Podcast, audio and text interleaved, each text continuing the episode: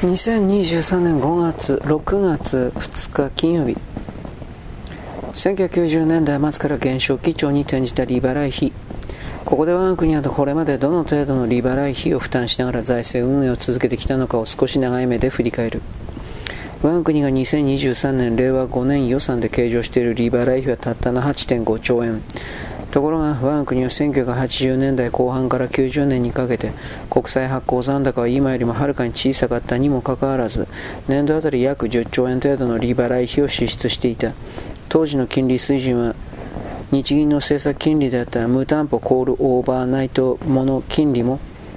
当時は一番メカニズム元で形成されていた10年国債金利を元に5から8%程度だった。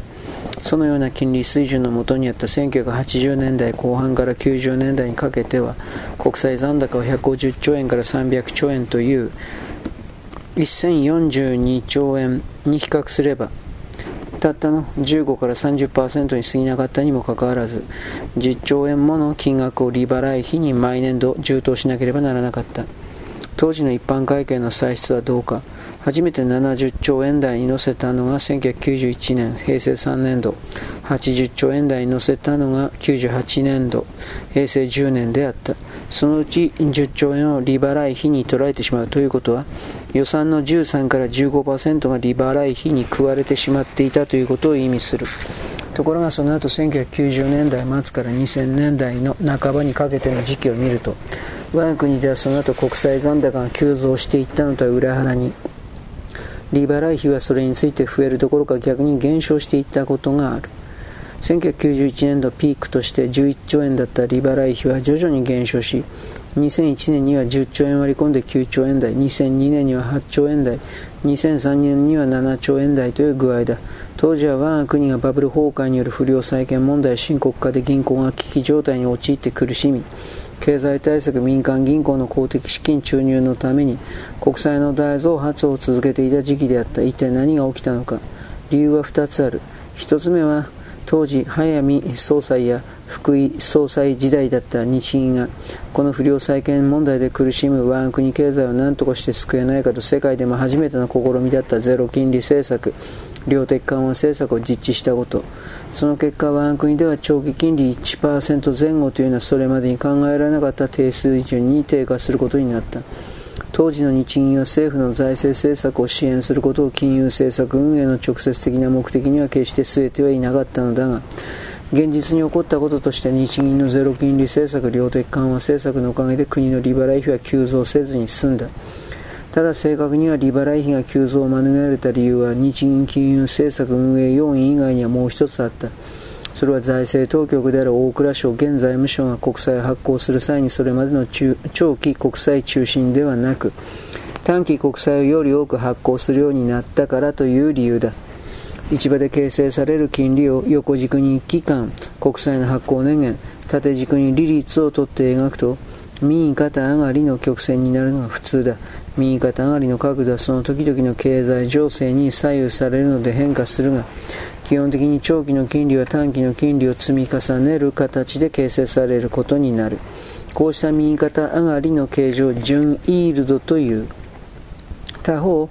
中央銀行がインフレを抑えるために金融引き締めを強化する局面では長期的経済の減速を見越して市場で決まる長期金利の方が中央銀行が物価動向を睨んで設定する短期金利より安くなる逆イールドと呼ばれる形状になることがある。ただし長い目で振り返ればこれまで我々が国内外で経験してきたほとんどの局面ではイールドカーブは準イールドで形成されており逆イールドで形成された局面は限られていた。財務省はこうしたイールドカーブの形状の特性を踏まえて同じ金額の国債発行するのでも短期国債の割合を多くすれば利払い費は少なくて済むと考えたのである。例えば10年国債として一度発行した国債の満期が10年後に到来して借り換え債を発行する際は全て基本的に満期1年以下の短期国債で発行していた。当時は我が国が不良債権問題で未曾有の銀行危機に見舞われ国力の低下が深刻に懸念され外国為替市場では2022年と同様1ドル150円を超えるような円安が進んだ時期でもあった。国債の発行年限の短期化はそうした中でもなんとか財政運営を回し続けられるようにとの苦肉の策であったろう。ただ今となってはそれが次なる危機の火種となってしまったと言える。アベノミクス8年で国債残高240兆円あっさりと積み増し利払い費は2000年代半ばに年度あたり7兆円まで減少し、その後も横ばいが続いた。2008年には我が国を含む世界各国がリーマンショックに見舞われ、我が国でも以降国債を大増発して国債残高を積み上げたにもかかわらず利払い費の横ばい状態は続いた。その中で、2007年には我が国としてはついに国の交際残高541兆円が名目 GDP538 兆円を追い越すことになった。そして我が国を続けて襲った2011年東日本大震災の後の2012年末、第二次安倍政権が発足した。当時国債残高は705兆円、2012年度末、利払い費はやや増加したがまだちょうど8兆円だった。その局面で黒田日銀異次元緩和が始まった。3本の矢の2本目で能動的な財政出動を掲げた安倍政権は一億総活躍社会、新三本の矢など、様々な政策構想、プランを打ち出しながら国債大幅増発を続けると同時に、基礎的財政収支黒字化という財政再建目標の達成を先送りし続けた。我が国はすでに世界最悪の財政事情だというのにそんなことはお構いなしで経験や腰折りとは元も子もない経済回復が先で財政再建後という政治的スローガンが声高に繰り返され世論もこうするようになった。安倍政権は2012年民主党政権時代の3党合意による消費増税に基づき2014年4月19年10月に2度の消費税引き上げを実地時期は2回延期しつつも実行した政権ではある。安倍政権がしかし消費税増税による税収増を実現した一方で歳出も同じような勢いで増やし続けてしまったためにいわゆるワニの口一般会計の歳出の折れ線税収の折れ線との間の開きを示すものは開きっぱなしの状態が続いて国際残高はさらに積み上がる一方になってしまった。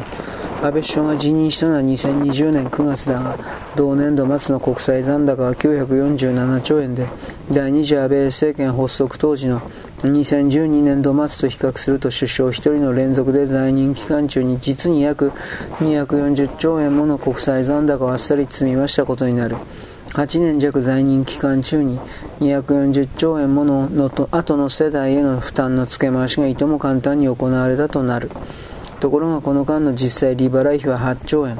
から7.3兆円と増えるどころか減っている。この点こそ安倍政権が黒田日銀に2%の物価目標が達成できていまいが将来的な副作用が弊害があろうが異次元緩和を漫然と継続するように仕向けた最大の理由であった可能性が高い。終了。